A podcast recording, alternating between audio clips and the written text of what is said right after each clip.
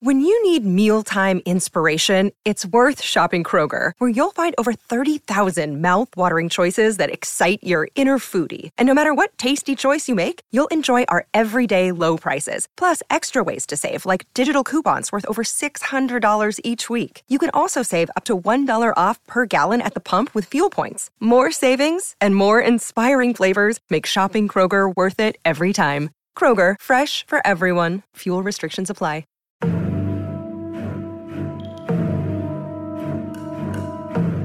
Welcome to Tribe of Two, the officially unofficial podcast for all of Star Wars. I'm Jim. I'm Aaron. And today we're back to close out our coverage of season one of Ahsoka. Uh, Aaron, I feel like I'm Ahsoka'd out. I feel like I don't know what to say about this show. I, I uh, last episode took a lot out of me. So I'm hoping that there's something that the audience wants to say here so much. This is a big, big mailbag. Uh, it's so big we probably won't be able to get to everything, but uh, there's a lot of interesting thoughts. A lot of things I thought were uh, interesting defenses or explanations into the Filoni aspects of this, and uh, things that maybe Disney can do different. Things that maybe we have too hastily judged and need to go back and take a look at. There's just a, there's a wide, wide gamut of people uh, traipsing on our yard uh, setting up shop, decamping, all kinds of movement in and around the yard. Let's mm get mm-hmm. right to it. Um, before Star Wars at baldmove.com is how you get in touch with us for Star Wars related things. And I, I thought maybe we can start with what are our plans for the Tribe of Two going forward? Yeah.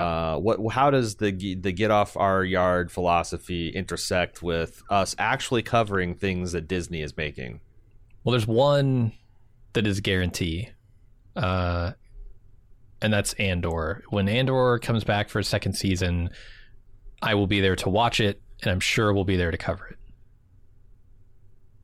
It's slated for August of 2024, which seems pretty crazy. Uh, I, I, don't think this is updated since the writer strike, so maybe that's more of like early 2025 now but yeah, for sure we will be here day one for season two of Andor. We'll probably, I actually think we should do a rewatch, like leading up to that. You know, that might like, be a good like, idea. Yeah, we have we used to do that a lot. I think that would be because mm-hmm. I, I feel like that was a missed opportunity for us to get to season one. So yeah, like probably 10, 12 weeks before Andor season two comes out, we'll probably spool out that stuff. But bare minimum, we'll be covering uh, season two. Um, Mando season four, I think we yeah. would uh, like. I I feel like we are in a pretty good spot with the coverage of that show. Uh, I'd mm-hmm. like to keep that coming. Um, there's a few things that I don't know about, like the Star Wars Skeleton Crew. I like Jude Law. Yeah, me too. But it's I'm not. The, the description it, like, of the plot feels very kiddie. Yeah, but the pitch of like Goonies as seen through the Star Wars universe, okay, I, I, think like that uh, yeah, like those might be two great tastes to taste great together. I, I just don't know. I you know, um, there's Star Wars: The Acolyte, which is my understanding. This is the first kind of live action that's set within that High Republic period that we got turned on to a couple weeks ago. This is Disney going like 100, 150 years before the Phantom Menace, where the you know at the at the height you know the High Republic, the height of the the old Republic, mm-hmm. the kind of tell non Skywalker stories. Um, I but those are not those would be like first day covers. Those would be me highly skeptical that they're going to work, but I'll check them out. Uh, Andor Mando is the only thing that I know for sure that I'm interested in covering going forward. So yeah. uh, I guess be on the lookout for those. We're not interested in Jedi Protocol. We'll be right back. Another day is here, and you're ready for it. What to wear? Check. Breakfast, lunch, and dinner? Check. Planning for what's next and how to save for it? That's where Bank of America can help. For your financial to-dos, Bank of America has experts ready to help get you closer to your goals. Get started at one of our local financial centers or 24-7 in our mobile banking app. Find a location near you at bankofamerica.com slash talk to us. What would you like the power to do? Mobile banking requires downloading the app and is only available for select devices. Message and data rates may apply. Bank of America and a member FDIC.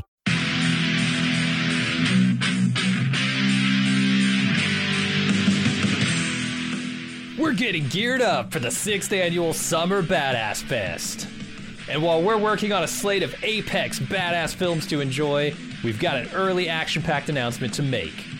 Just like last year, we're kicking off Badass Season with a live movie watch and podcast recording. We've rented out a theater for connoisseurs of action films and bald move fans that just want to have a great time.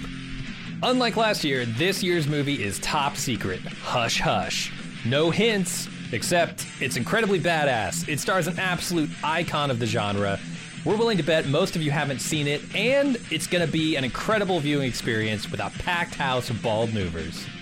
Those of you who came to last year's screening of Total Recall know what a party it was. And those of you who didn't, now's your chance to experience it. Meet me and Jim, order some custom movie themed drinks at the theater's full bar, then watch us record the full podcast for the movie.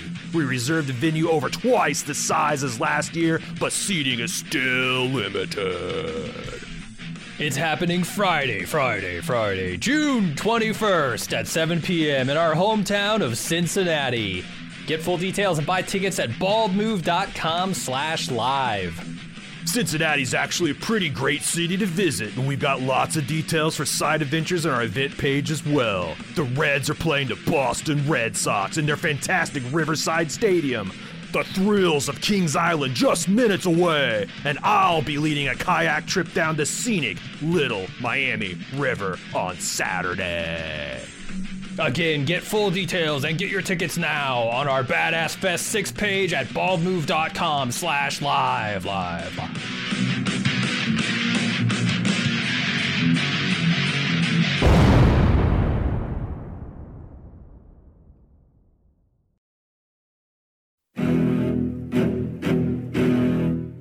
Time for your training, Padawan.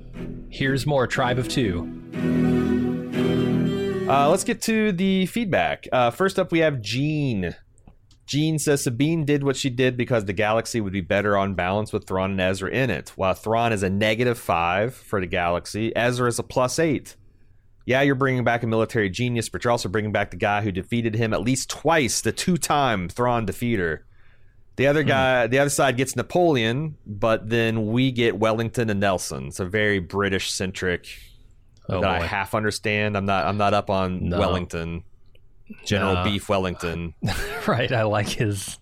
Lord his, uh, Horatio Nelson. dinner, I'm a bit more familiar with, but um, what what do you Does it what do feel you like think? That? I, I, I don't. So I know nothing of Ezra. I'm not. I'm not impressed by the name Ezra Bridger. Um, and what we've seen so far, he seems like he's not as powerful as Ahsoka.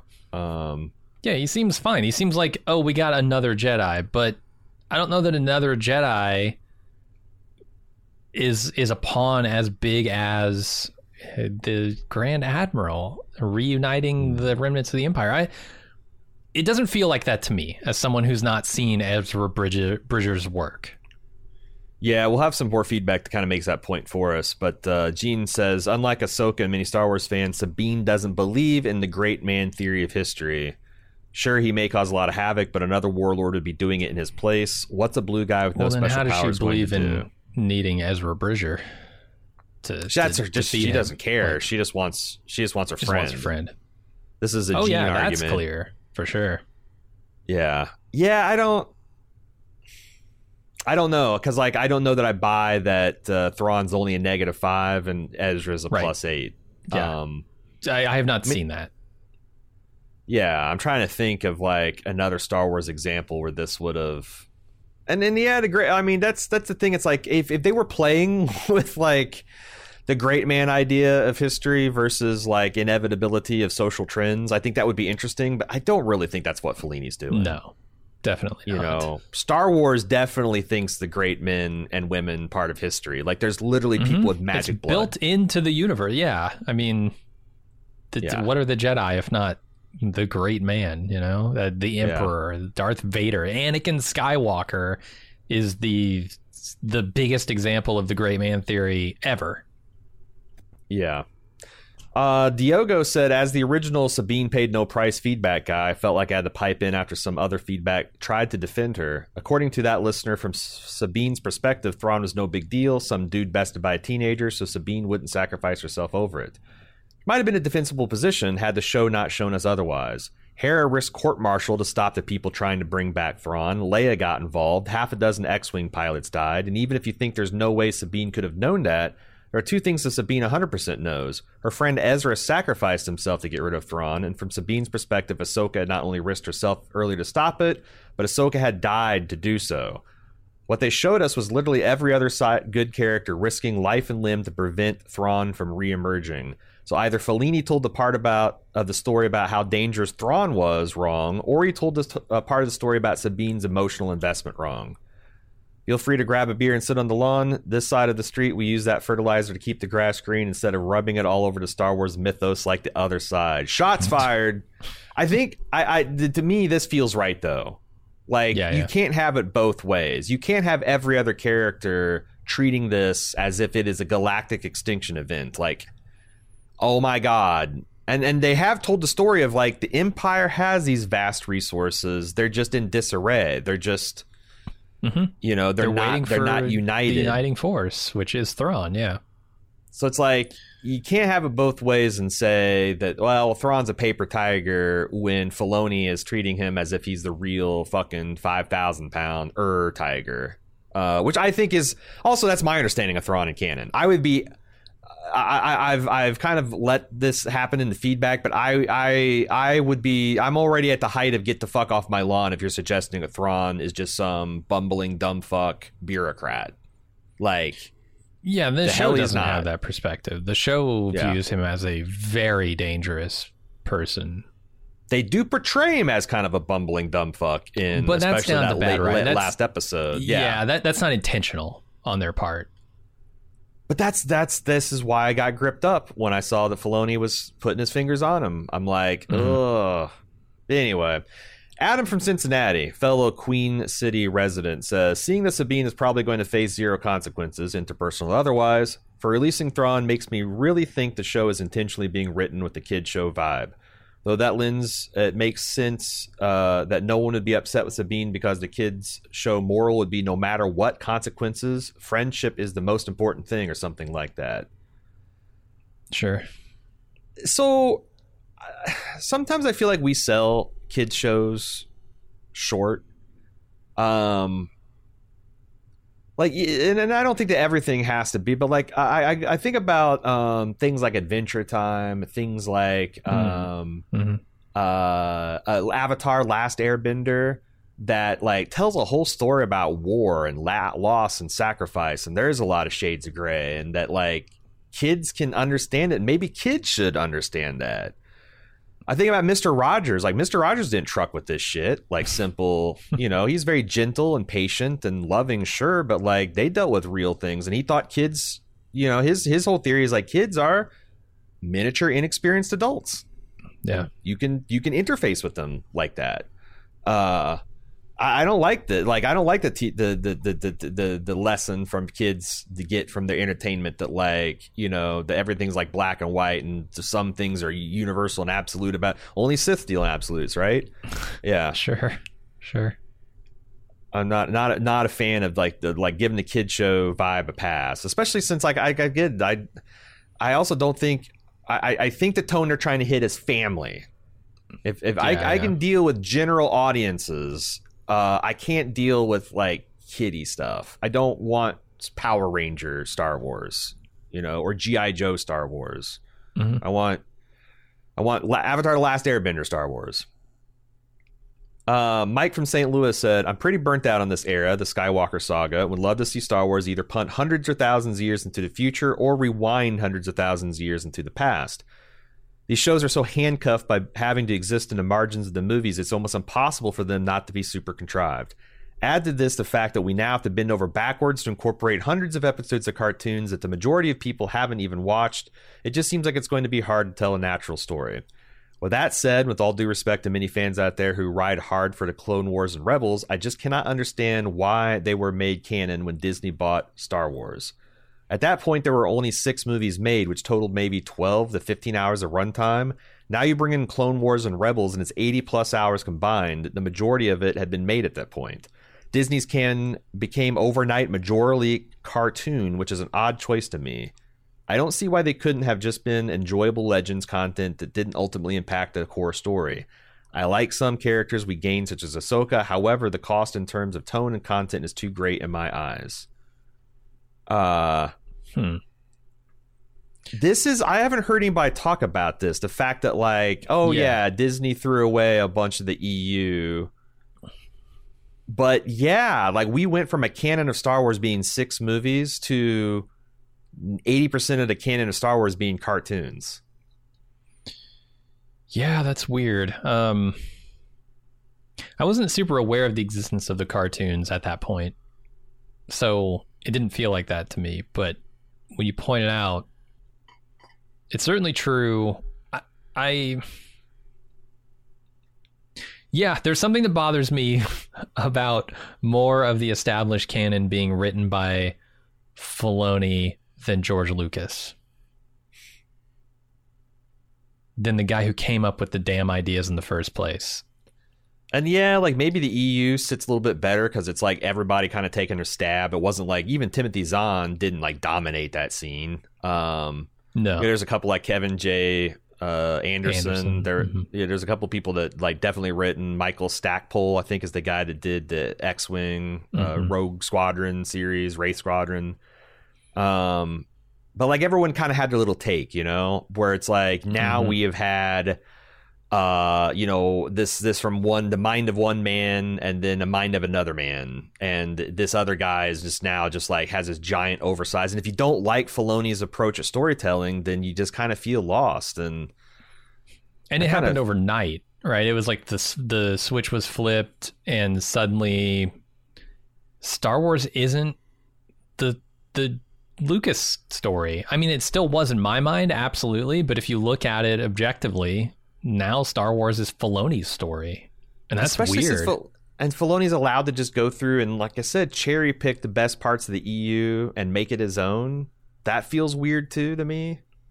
Um, yeah, I mean, I just, maybe I just have to say, yeah, I, I'm I'm an old school Star Wars guy who liked the stuff that Lucas came up with initially, and get off my lawn. yeah. because yeah, that doesn't feel right to me. Yeah, I'd feel the same way of like imagine like in Star Trek if uh some like Disney took over Star Trek and they had produced 10 more episodes of the animated series, right? 10 more seasons of the animated series Mhm. and then they took Star Trek over and they're like, "Okay, only the movies are canon and and our animated show Yeah, and like none of the TV series." and they did this before Next Generation or something, right? When you had the three seasons of of the original, and then you you had like ten seasons of of animated series, and there's suddenly like, wait, now there's more animated Yeah. Star Trek than IRL stuff. Like, Right. And they, they bring, stuff? but then they'll have like characters like Ro Laren, but they're not written the way you think. Low, you know, they'll they'll, they'll cherry pick mm-hmm. and bring people here and there and back, and I don't know. It's it's it's a weird situation. I can't think of any other modern parallel. It's you know, a company paid four billion for something and just did whatever the hell they wanted to it. Uh, yeah, it's like a half reboot. You know, the, the reboots are all the rage, and it's like, well, we don't, we, can't, we can't reboot Star Wars, right? Yeah. I mean, the only thing more offensive than shit canning all of the EU and making Star Wars, uh, you know, eighty percent cartoons would be to say that the originals are no longer valid. I mean, Dude, just, I'm actually I look over at HBO and see them greenlighting a Harry Potter live action series that's going to probably last Uh-huh. seven, eight, you know, seasons, and how that's just 20 years after like they de- fucking did the damn thing. Like I know some people have a gripe, but like that's it's it's a pretty good version. It'd be like redoing uh, uh, Peter Jackson's Lord of the Rings Mhm. and I'm actually kind of surprised Disney hasn't just like, okay, everybody, we're just going to make a New Hope season one, and it's going to Oh, be ten God. episodes, and we're going to go into the details of we're we're going to ride with Luke to the Tosche station to pick up power converters, and we're going to Womp Rats and his T sixteen. Biggs right? Dark Lighter is going to be. We're going Mm-hmm. to spend six episodes of him, Bullseye and Swamp Rats and Beggars Canyon, and I'm kind of shocked that they just haven't done that. And then season two will be Empire Strikes Back, and there'll be a whole spin-off called Luke, the young Republic captain, and I just, I, I guess like yeah, they could they could do worse. They actually could do worse. I suppose, yeah.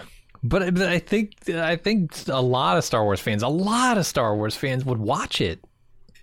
Would be would would give it, it their approval by putting their eyeballs on it, and that's I would, yeah. Like if I, I'm, I'm saying it's like it'd be a wild idea, but like if they got, if they got, if they could cast like a good Luke, Han, and Leia, yeah, I'd probably be in.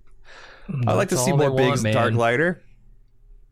I, I, I want to know about uh, Jek Porkins and Dada, they General have Dodonna zero and- concern for you as a fan. All they care about is your eyeballs. That's it.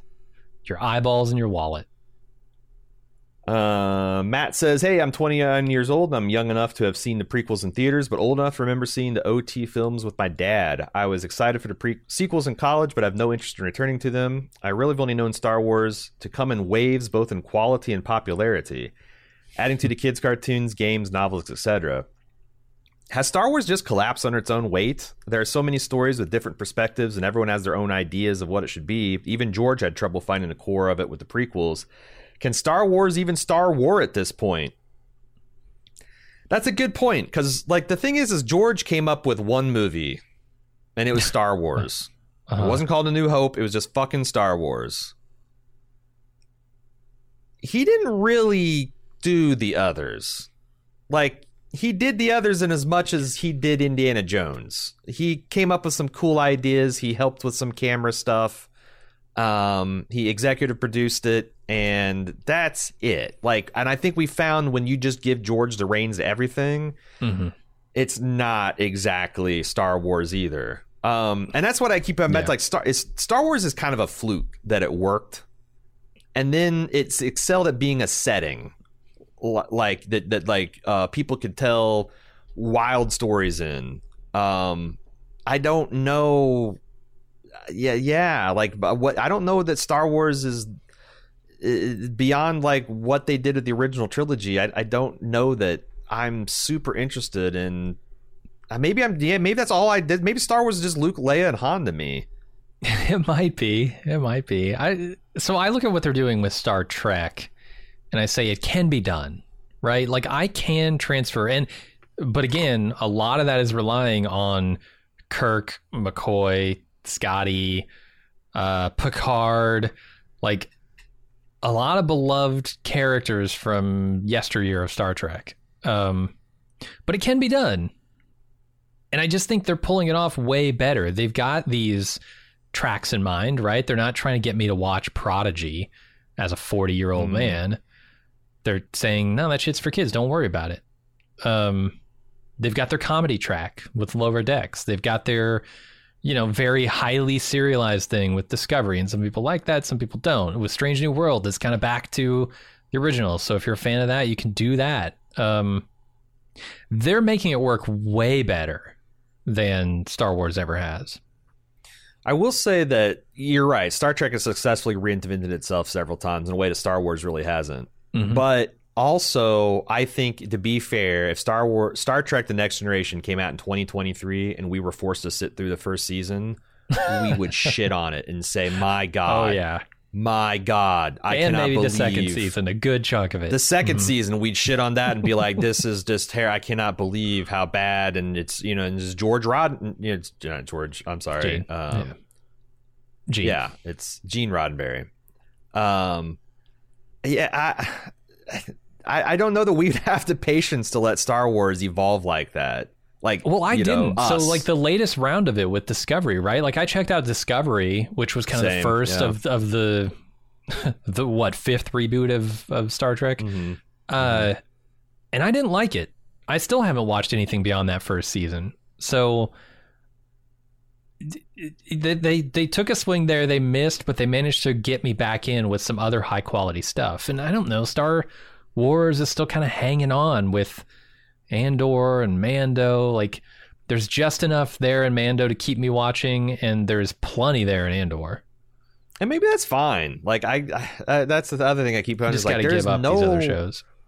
Yeah, there's there's no pressure on us needing to watch these other shows other than like I guess it's coming from our small fan community that wants us to talk about Star Wars. But like, Yeah, yeah, sure. I just that's that's something that's wild for me to say because like you know if you told me back when I was 17 that there would be essentially live action Star Wars on TV at a very big budget and you know had big Hollywood names attached to it, I would be like, well then I'm the happiest I've ever been, right? I'm I'm dying happy, right? Mhm. Um, it's just yeah, Uh, that's but that's turns out that's not that's not the case. But um, and it's so weird because like the other thing is like when I grew up, I had the expectation of when they would adapt something I liked, they'd fuck it up. You know, like if it was a comic book Sure. movie or uh, a book video game or a yeah. video game. I just it's like it was it's like well yeah obviously it's not as good as the book because you know it's a fucking movie adaptation. It's a cheap cash in. That was it kind of like you know Marvel I think changed that for me where it's like now I have the expectation of when my genre stuff is is adapted it's going to be adapted competently. Um Yeah. but like you know and I think there's also something that he's on about Star Wars being exhausted. Um there's other people are gonna like yeah let's just keep on reading emails i guess i don't want to get bogged down by any by any one thing because all these thoughts are contained within within the sum total of fa- uh, feedback knowledge here um Matt, no, no, wait. Uh, Craig says, sitting beside you on your lawn with a beer in hand, I think this whole Star Wars franchise is in a tailspin it might never recover from. Ahsoka's been the perfect example of the state. It's got a great premise, a cool cast, some great things in it, but it's been undone with poor execution, poor writing, and basic Saturday morning kids plotting. It's telling that the two clear standout entries have had nothing to do with the Jedi or Skywalkers, Rogue One and Andor. I think what frustrates you and most of us in Star Wars is that it has so much scope and potential, and to see it squandered for a quick buck with no thought is quite frankly heartbreaking. I'm no writer, but why have Sabine go down the whole story arc in the first place if it's not going to lead in anything? Baylan could have easily snatched a map out of her hands. We didn't even need to have this at all. Yeah, uh, that, that's that's what I keep coming back to is like you know they paid four billion for this and they're just like we're just gonna we're just, this is gonna be Marvel but even better because Star Wars is bigger than Marvel. And they're quickly finding out what DC found out which is like you can have great characters you can have amazing like I mean Henry Cavill I think is the perfect Superman. Oh he's amazing. Yeah. uh you, you you spend hundreds of millions of dollars on on the, the the movie and it comes out and it's a it's a I mean it makes that's the thing it makes like a half billion dollars but they were expecting to make a Mhm. billion right? Like well why? Sure. Well because there's just like there's no heart and soul there. There's no it doesn't it, it doesn't feel like there's anybody that really truly understands the property and like why fans are and and and they because of it, they, they can't connect like they're telling a they're telling like like Zack Snyder is very good at telling a very small slice of the characters of Batman and Superman and Wonder Woman and all that to a very small slice of the fan base that really admires that aspects of them. But you know, general audiences like it's just these are loud, ugly films. Um, sure sure but yeah, it's like it's not it's not as simple as like getting like like Star Wars had like what I thought was they they hired these like very creative people. Uh, they had excellent cast. They threw tons of money at the previs and post-vis and special effects, and it just it just doesn't have that heart. Yeah, I, I don't have an explanation as to why it's not working, other than the quality is not there. Like the the, the storytelling is not as good as you want it to be, and a lot of it comes from like. I, I, I'm I'm trying to think. It's so much of the things that I do like about modern Star Wars are character driven. So much of the stuff I like about the original Star Wars is character driven. And in general, the stories, I've said it here probably, I've said it all over our podcast. The thing that I like about narrative storytelling is when they really sweat the characters. And Star Wars lately does not feel like it's sweating the characters, at least not enough, right? Um, what should be an incredibly dramatic moment for characters is brushed aside for what you would hope would be an equally dramatic plot moment of like, oh, Thrawn made it back, you know? Well, that's not where I'm invested. I'm not invested in the plot of stuff. I'm invested in the people. I'm invested in the characters. Like I want to see Sabine suffer consequences for her decisions because that's what's interesting to me. It's not interesting that, you know, Thrawn's going to come back and like this is going to be so cool when we see things blow up. That's that's not why I watch television or movies. It's to get invested in characters and see how they personally adapt to and change because of the circumstances. That's what life is. Yeah. I, I, don't know, man. I, I just think they're missing that aspect of it. And that's why I keep coming back to like Star Wars seems like an accident because it's easy to imagine that they got that casting wrong. If like you know oh, Mark Hamill, Harrison Ford, Carrie Fisher, they hadn't like that that they kind of yeah. like sheer, sheer force of will and kind of likability and just like it factor. They made that shit work. Mm-hmm. And through it's yeah, got saved in editing. it got saved by Johnny right? Williams soundtrack. Like there's a whole things that came together to make Star Wars work because it shouldn't have.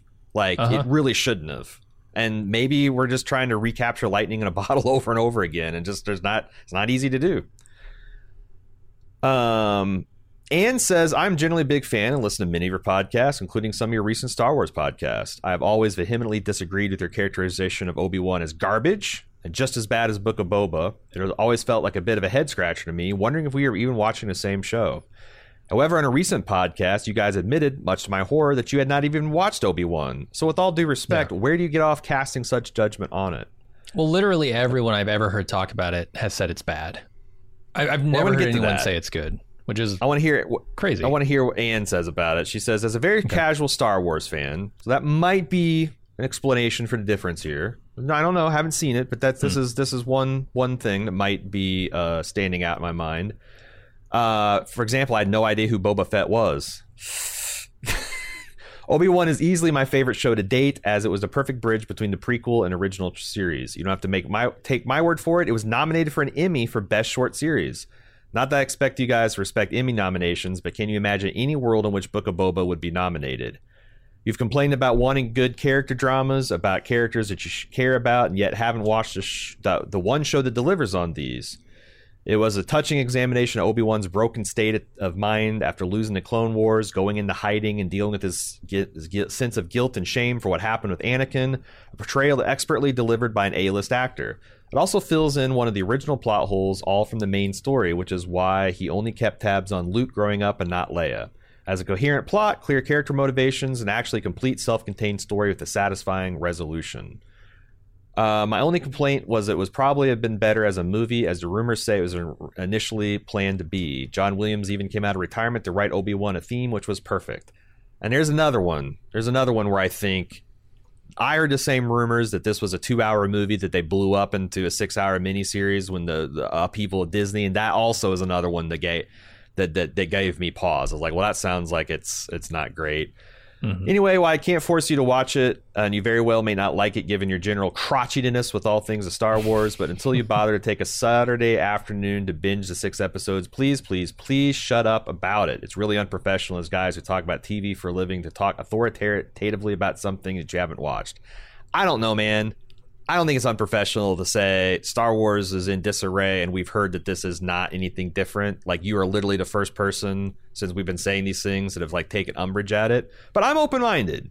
I'm open minded to be wrong. I actually one thing I do to test is like I like doing polls on Twitter. I did a real quick poll when I got this email and I said I'm hearing that we're out of line with our Obi Wan series opinions, which that it's Book of Boba level garbage. What I'm hearing is it's great, actually. It got an Emmy nomination. It's sitting at about 80% on Rotten Tomatoes, which is true. We haven't seen it, so we're just going off reputation. Your opinion, Obi Wan, is 13.8% of the Bald Move community says good Star Wars, actually. 39.8% says okay, but it has issues. 32.2% says bad, but better than the Book of Boba Fett. And 14.2% says Bantha It's almost a perfect distribution uh, yeah, of yeah. opinion. And to me, it's like maybe I need to say that Obi Wan is not bad as bad as Book of Boba, but I feel like it's fair for me to say Obi Wan is probably not something that I would like better having seen six hours of it. It feels like it's mediocre Star Trek or Star Wars, and I just don't want to watch mediocre Star Wars. I'm not that big of a fan anymore. That's fair. I, I think that's that's a respectable opinion. Um, I will say nothing I say should be taken as authoritative. Uh, and B, yeah, everybody I've heard, and I've heard it from trusted sources, people who whose opinion opinion on television I respect, have told me personally that it's not it's not good. Not that it's Yeah, garbage. Nobody has said like, "Oh, this is worse than Book of Boba Fett." But Yeah, if it's worse than like season two of The Mandalorian, I don't care about it. I don't want to watch it because yeah. that's like my threshold. If you can't hit that level, I don't have time to engage in whatever you're you're putting out there. And from the impression I've gotten from everybody I've spoke to, it's not hitting that threshold. Yeah. And uh, there's a couple. I, I, I edit the email, but she also intimated that maybe we'd fallen victim because I, I did see like a Rotten Tomatoes eighty percent, uh, audience score of like forty five percent, and usually when I see that, I suspect some culture wars bullshit. You know, uh, when critics like something a lot more. Obi-Wan? I don't. I, I I heard that it's got a black lead actor. Um, and that that's enough. Oh, heaven that's enough to that's enough to trigger some people. But also, I hope the people like I. That's not. That's not where I come from to criticize a show. I don't. Yeah. The people that are making that criticisms, they don't even hit my timeline. Like no, I I've don't heard it's about shit. bad characters and it's about the- loosely It or very cheap. poorly connected plot lines. Things don't Yeah, make and sense in the same way that like the Ahsoka stuff doesn't make sense. Yeah, yeah, and like the people that I'm listening to, and I'm telling like I'm not going to like you know fucking the quartering or shitty uh 25 year old guy YouTuber X. I'm like, yeah, these are like you know some of my professional colleagues that are, are better than that. So.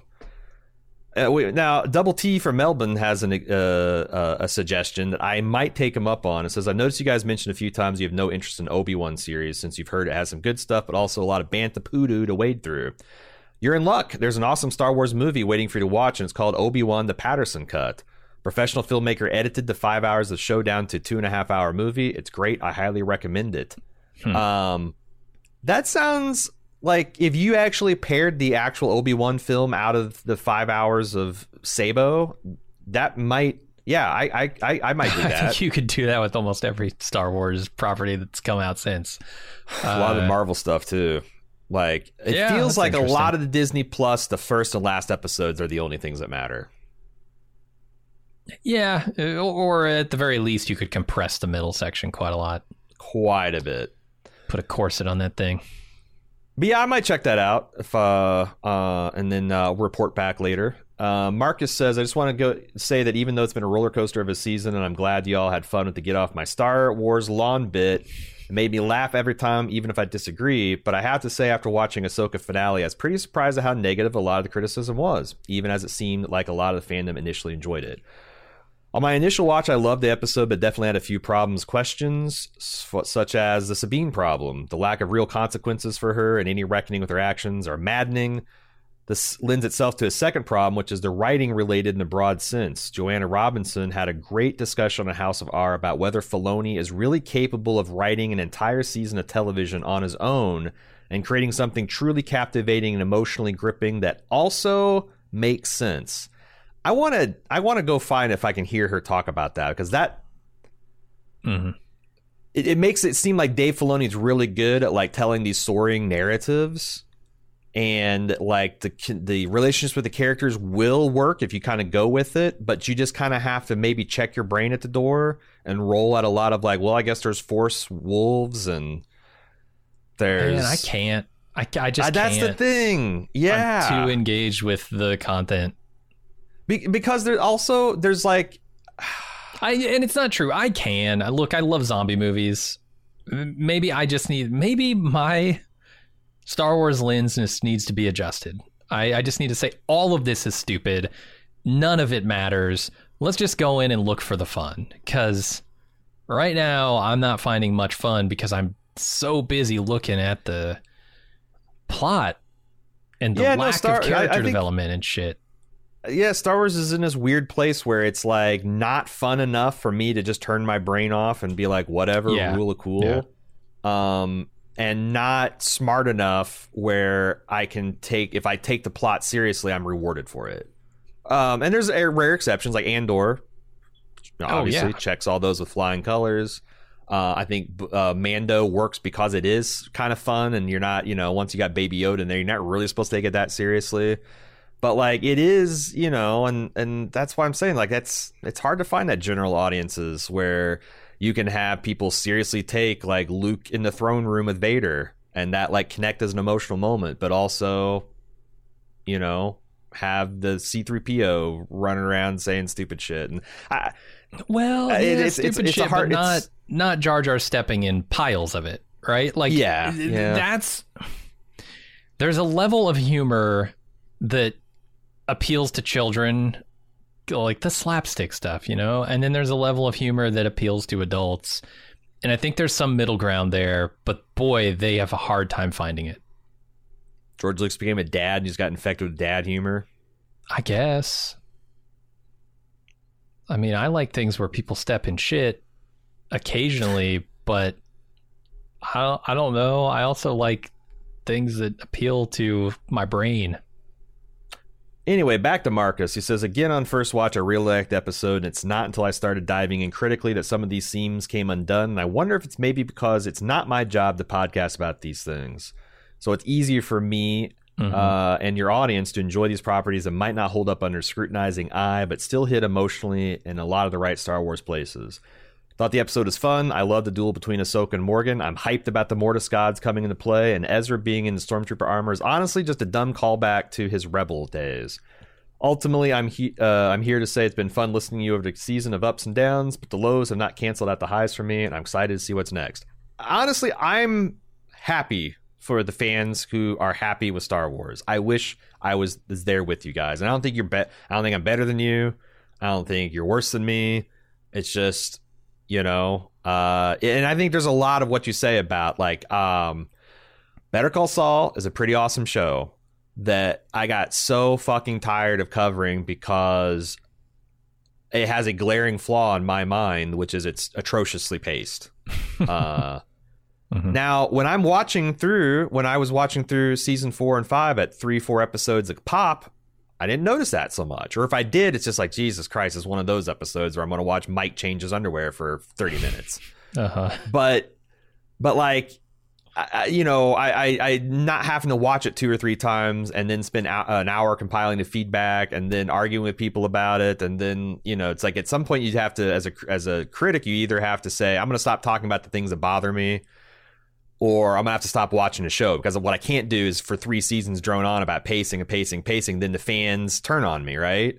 And you know, maybe we might get there at Star Wars, where it's like there's more people wanting to fuck around with the yard, and we just have to withdraw. I I don't know. Um, I, I, I guess we're still early enough in this Disney thing that I, I still think they can right the ship. I and I want them to make everyone happy. I don't want them to make brutal Goodfellas type Star Wars that scare kids only. Sure, sure. And I don't want them to do fucking Caravan of Courage only. I, I want them to be able to, to, to do both things well for, for all their audiences. And maybe that's asking too much.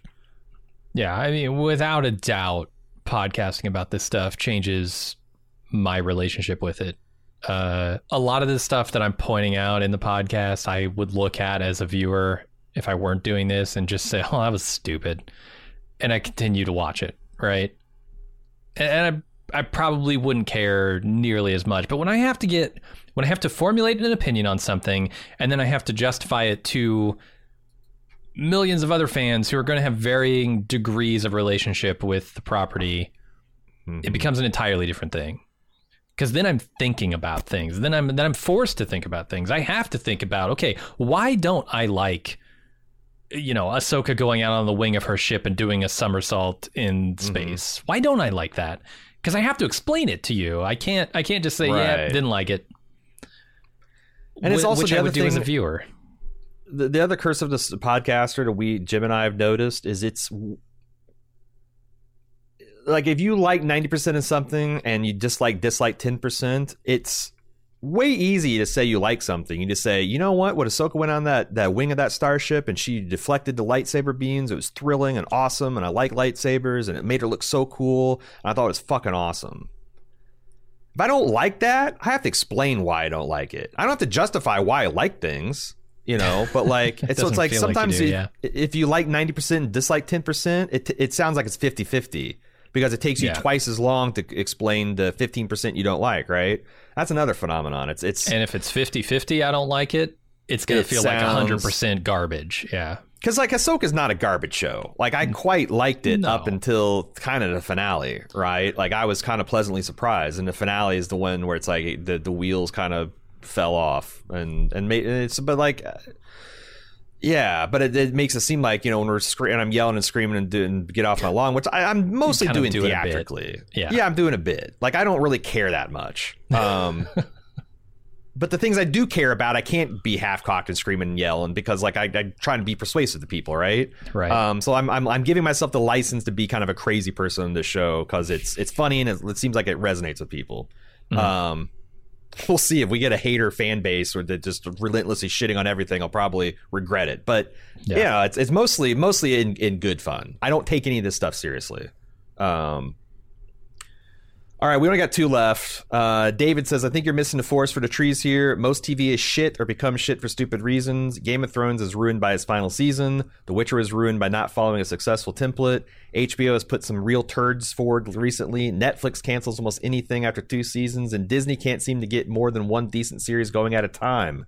The writing just isn't there. That being said, the trees in the forest are missing is that most TV is a vast wasteland of bad shows. So anything close to decent, or in this case, nostalgic, you cling to.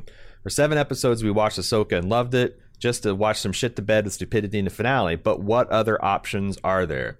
Currently, I'm watching Loki, and that's it. The network TV shows are pretty bad. I don't want to watch the idiocy of The Idol or HBO's The Lakers series. Hey, that fucking show was fire, and it's a damn shame it got canceled after second season. Winning time. Yeah. Yeah, winning time was awesome, actually. Uh, Star Wars was abysmal, and I stopped after the third episode. Oh, sorry, Secret Wars was abysmal. Most of the stuff on Netflix or Prime could be written by us. Um, I'm not saying that there aren't gyms like Watchmen or Mindhunter, but those are few and far between. Most seasons don't even approach that bar. Hence, you get people watching shit shows because quality TV isn't around as much. I think you both stated that these shit shows were to fall to viewers that keep trying, uh, uh, keep tuning in to shit TV, and you're right. But Book of Boba, Secret Wars, Ahsoka, and others were true disappointments. Uh, but with Watchmen and things like Mindhunters canceled and having to wait years for Andor, I don't see how true fans of quality TV can stop watching lower quality of writing shows. With all the horrible shows out there and so very few quality ones to watch, what is a viewer to do? The thing I'm afraid of, honestly, the thing I'm afraid of, Dave, is they're just going to stop watching. Like, we have lived in a golden age of television for like the last 10 or 15 years where there's just an explosion of quality. And there's so much good stuff and we've kind of gotten spoiled but we also have a real glut where it's like n- instead of just having like when I first started covering this you had to pay attention to AMC and HBO everybody else was just still doing the network TV style bullshit then Netflix came out and they dumped everything in one day, and that was a challenge. Now there's like just the stuff that I've had to pay attention to this year that's done good stuff that I wanted to cover. Peacock and Paramount and Apple and HBO, Max now, still Netflix, Amazon Prime, uh, FX, Hulu. Mm-hmm. That's like eight outlets, and that's just a top tier cream of the crop. Like keeping that beast fed is making is kind of a glut. Like it's like the old Atari video game crunch, where it's like Yes. this thing was so popular, they wanted to make more and more and more, but there weren't that many talented people working. There wasn't that much like genuinely good ideas that you could execute with a single stick and a button, and they mm-hmm. just made started making crap, and then the whole industry collapsed. And as someone that rides on top of that industry, I see it happening, but I don't know what to do to stop it. You know. and Uh, the, and the industry as a whole is chasing a high too. I mean, not everything can be Marvel. Not everything can make two billion dollars you know, within its first year of release. Not everything Yeah. needs 10 episodes of a series to justify it being on a platform to make to keep people subscribed. Th- They're chasing the high of it, a the pandemic. I mean, the pandemic, as far as entertainment goes, was this bonanza unlike media companies have ever seen. People were at home watching things, playing video games, unoccupied by everyday life concerns because they couldn't have their everyday life. And so now we're coming down off that. We have yeah, I, I, vehemently disagree that there's not anything good. That that television has gotten worse. I If think you're if you're television talking about has- genre stuff, you might be right, but maybe, like, but television as a whole is as good. It's as good as it's ever been, um, and better than it's ever been. beware the Sith. We will return.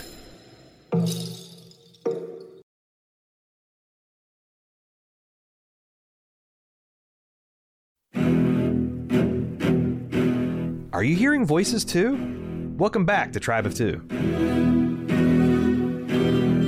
But you do have this like. It, there's this weird race to the top and race to the bottom going on at the same time. Everybody wants to be Disney. Everybody wants to have properties that make billions upon billions of dollars.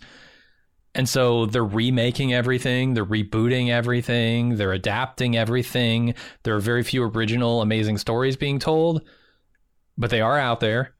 And you've got this race to the bottom where everybody has to feed the beast of the platforms. Like I, Netflix has to have five new shows coming out every week to keep people subscribed. Otherwise, they lose their funding and the whole thing just spirals into nothing. So you're in a weird position, certainly, with media, but I don't think that equates to we're not getting good content. We are. You just have to search through the heap a little more to find it. Uh, and at the same time, the heap keeps growing, right? Yeah, and like, um, uh, and and yeah, uh, that's the thing. It's like, cause like, I, you asked me what are the viewers to do? Like, what I, I just stop watching television. when There's nothing I feel like there's worth watching. You know? Yeah, I feel like a I'm lot of super worried about that. Yeah, they'll go to video games. They'll go to YouTube. They'll, God forbid, read a book. I don't know. Um, but like this, this uh, the idea of like everybody's just going to sit and watch three hours of TV a night, no matter what. I, I don't, I don't know. I, I just don't know read a report that Too many options nowadays. I, I just read a report that Americans spend more than 50% of their waking hours engaging in entertainment. Which is kind of wild when you think about Yeah. what you do with the other 50%, which is fucking work. Like, so you're either working or being entertained. Where do you get your chores done? Where do you get like quality time with your family? Like, at some point, this feels like it's, it's, and I talked about this earlier. This entertainment that that fandom is kind of being shoved down our throats so much uh, that we're just going to get full on it and we're going to just regurgitate the whole damn thing. And there's going to be this huge backlash against the idea of sitting down and being entertained and and claiming that like I'm a fan of this thing Yeah, I do wonder because like, that's a that's just a return to norm, right? People used to Yeah. watch television and enjoy it, but not be like obsessed, with it in the way that You we are. That they're you wouldn't they're- collect merchandise and and making that their identity, right? And like, I, I feel like like, and this re- is a reaction saturation to- point. And this is a so this is like a pendulum thing. Like this is this was a reaction. Like the fact that you got like 47 year old men like myself with darth vader t-shirts and you know Mhm, funko pops on their in their living room is an, uh, was a reaction to our fathers who the second Yeah. that they grew hair on their balls put away their baseball cards and their comic books and Mm-hmm. you know like that's that's kid stuff. You can't do that anymore. And like honestly Right. there's probably going to be an over you ever see like the red letter media when they do the star wars crew parody and it's like all these guys are just like over the top man children decked out with nothing but Star Wars clothes and their all their shelves are groaning with Funko Pops and Rancor figures and all that stuff. And they're just they're just like just uncritically enthused at everything that's coming down and that yeah there'll probably be an overreaction to that uh where it's like you know we'll go back to okay maybe we can enjoy kid stuff when we're adults but maybe we don't spend seven billion dollars on merchandise or whatever it is a year. I don't know. But maybe we're just in a correction. Maybe you don't make it We're in your identity. receding wave. Yeah. Yeah. And, and Maybe that- not that's put real, Jedi like- as your state religion on an actual f- political form or something. You know. sure if you're getting married having your jedi wedding. Look it, I, I don't want to shame people who are doing that stuff either i'm saying we're reaching a saturation point and you Yeah, know I it's am real fresh for me the guy who makes a living off of talking about pop culture shit to say this i get it the irony is there Mhm. but i do feel like there's an oversaturation of it Yeah. And it's not sustainable. Uh, nothing is. Like, you know, it's like as long as there's a buck to be made, they're gonna pump they're gonna pump out that buck that's and the then thing eventually they're chasing the yeah Yeah, well we said earlier that like, like I feel like as a fan I'm being fracked. You know, no Uh-huh, longer just like whatever whatever emotions come out of my heart on a fandom is like natural. They now have to like uh, juice it. when when you have fifty dollar action figures, I mean, look, wh- what are we doing? Action figures are supposed to be cheesy, fun things that kids play with, right? Like an action figure for fifty dollars. Maybe maybe you want to buy one of those things, but you want to buy the whole collection, right? Because if you don't, are you Yeah, are you really even drop- showing your fandom? Maybe you'll drop eight hundred dollars on a Star Destroyer Lego. But are you going to Well, do drop a thousand dollars on an AT-AT Walker next year, and a thousand dollars on a Death Star next, and a And thousand what if they do dollars two on a the year, right? Yeah, yeah, because like yeah, they're still making money. Yeah, it's like that's the thing. It's like whatever your breaking point is, they'll find it. They'll find it. They will, because there's a, still a dollar to be made. So Alan is going to take us home here. He says to jump straight in. I liked quite liked Ahsoka, and I think it's a solid eight out of ten for me. It's not amazing. It's certainly an Andor, but I did like it. Been a fan of yours for a good couple of years now, and I think I find myself agreeing with you about 90% of the time. So I found myself questioning why I came away from Ahsoka with a much rosier opinion than you. I think it comes down to having different expectations, and I think as much as I appreciate and respect your lawn, I'm still over here on my other lawn. The mud patch, the mud hole. Slimy mud hole. My lawn. This the, is. the da- Dagobah. We'll call it Dagobah. All right. We'll keep Yeah. it. We'll keep it. We'll keep it Star Wars flavored. Uh, my relationship with Star Wars has waxed and waned over years. Let's just say the sequels are a mixed bag and move on. But it was Rebels and to a much lesser extent the Clone Wars that made me fall in love again.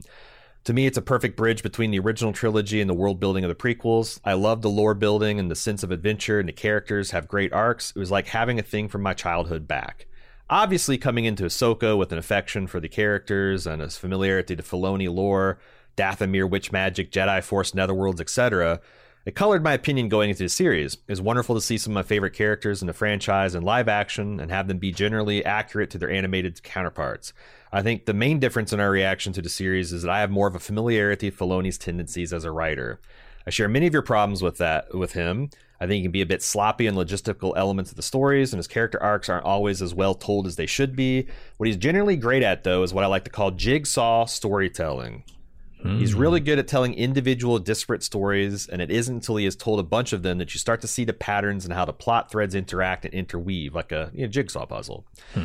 A great example of this is Filoni has made a lot of hay around cloning in the past year or so. He had Dr. Pershing and Moff Gideon cloning stories in Mando. Meanwhile, one of the major plot threads of the Bad Batch set 20 years earlier has been the Empire trying to recover their cloning technology after losing it in the Clone Wars.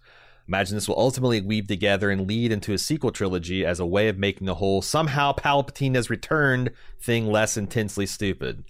I don't want to pause here because this is something I pointed out with like what they're doing on Star Wars Strange New Worlds is like they're trying to smooth over and explain some of the rougher parts of the earlier canon and bring them into harmony in a way that I find really interesting and rewarding.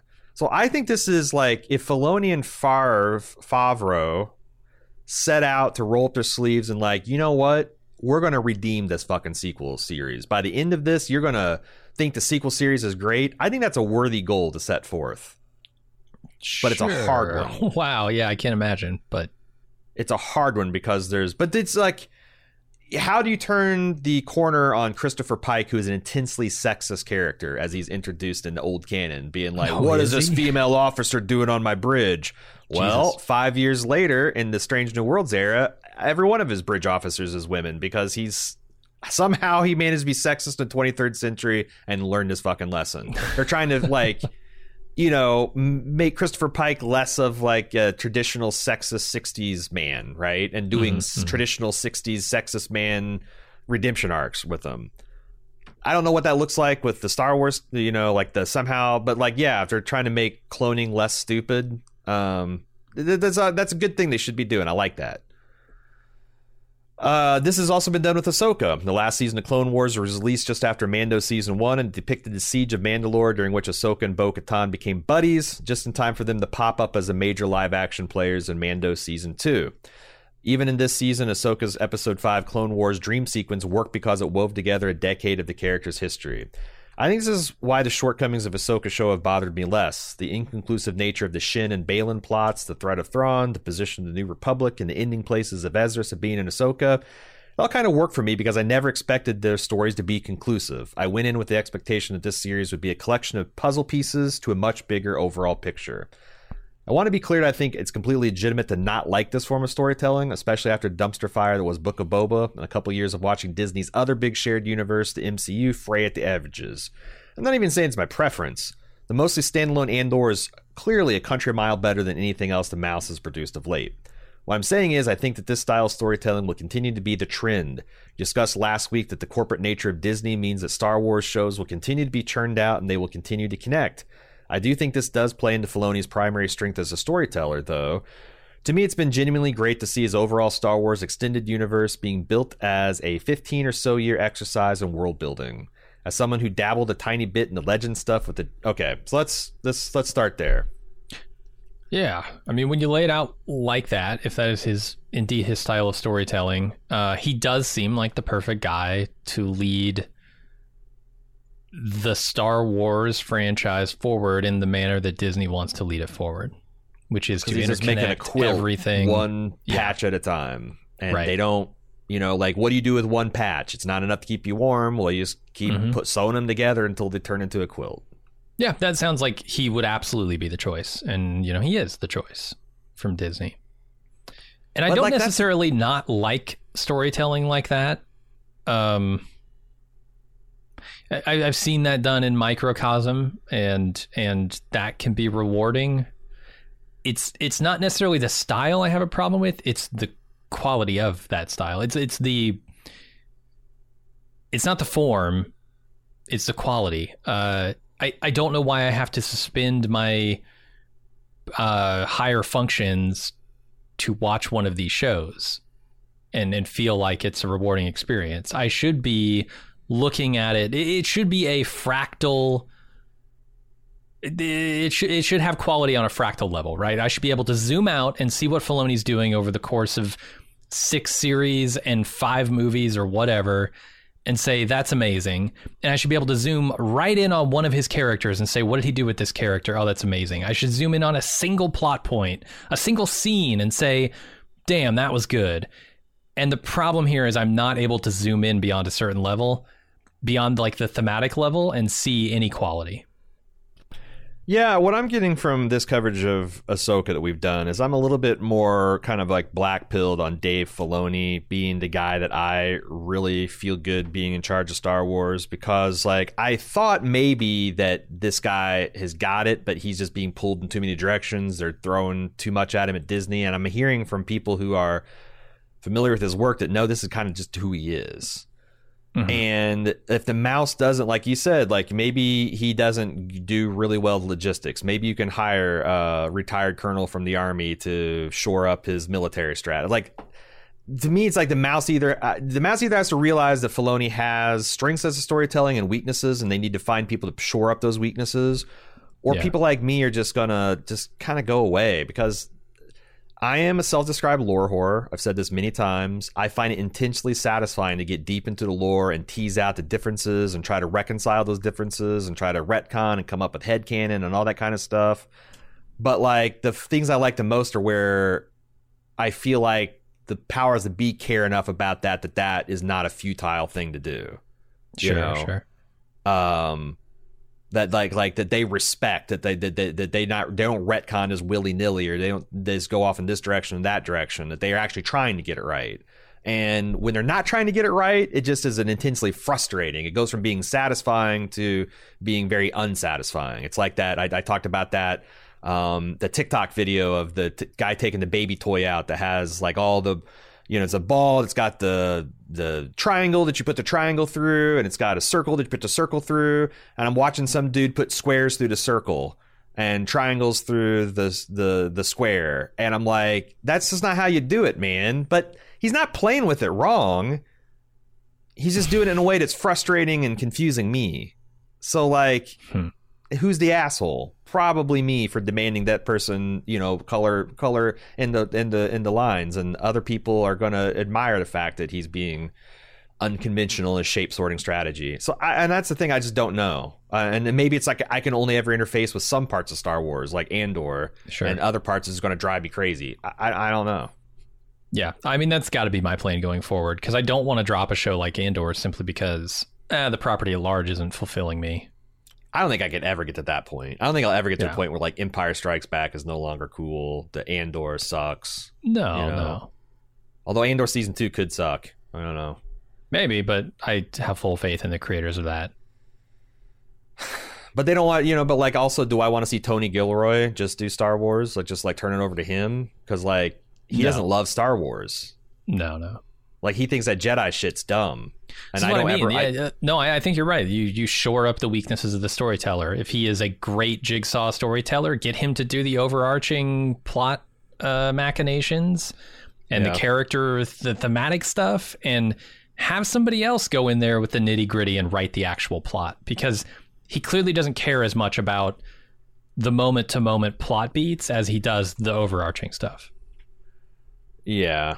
Um and maybe I don't know, maybe is there a way to like uh is, is there a way to like plot a course between those two towers, you know, of Gilroy and Filoni? Can you like split the difference? Oh, I'm I'm sure because there's a pretty big gap there. I I think you find someone in the middle.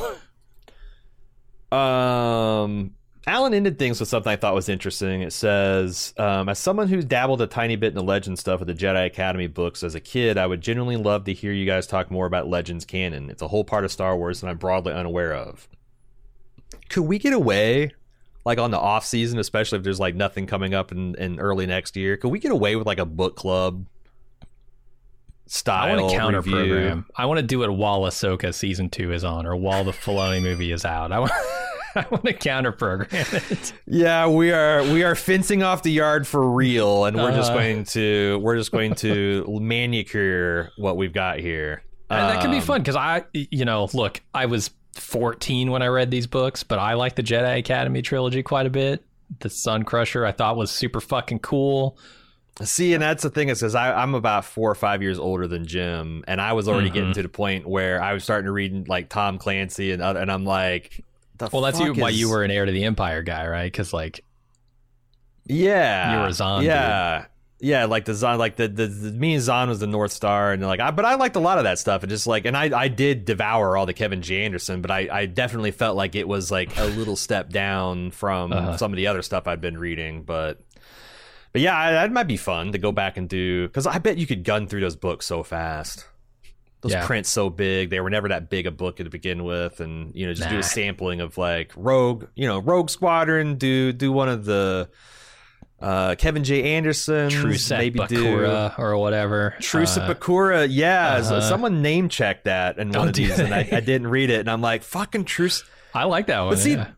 Yeah, but it's got some weird shit. Like that's like that's about a lizard alien that was kind of like new to the Star Wars galaxy that was using a technology to rip people's force souls out and power technology with it. Maybe God, it's been like- so. It's been thirty years. If remember. Filoni, if Filoni started strapping, if like if I hadn't read that, if Filoni started strapping dudes to gurneys and sucking their force ghost out and putting them into Tie fighters, yeah, would I be like, that's the dumbest thing I've ever fucking heard? Or would I be like, oh yeah, tell me more, okay? Um, I don't Yeah. know. It's how much does uh, it's- midichlorian it'd be, weigh? It'd be interesting to have us have to eat our own, smoke our own grass off this lawn. I don't know. I don't That know if, be I, fun. if I would enjoy the experience, but uh, we'll we'll see. Uh, that's going to do it for here, uh, us here in the Tribe of Two. We will be keeping the feed on standby for the next time Star Wars comes back in a way that we want to cover it. Um, or we might do some book club style stuff. I don't know. Best way to keep up with us and all the things we're doing is social media at Bald Move everywhere except for TikTok. We're at Baldest Move there. And if you have enjoyed uh, being Yard Guardians with us this year and you want to stick with us into our uh, future um, endeavors and get more content and less ads, in fact, zero ads, you can do that by joining the club, support.baldmove.com for more information there. Thank you, thank you, thank you. I've had a lot of fun despite all the yelling and screaming, maybe because of the yelling and screaming. Maybe.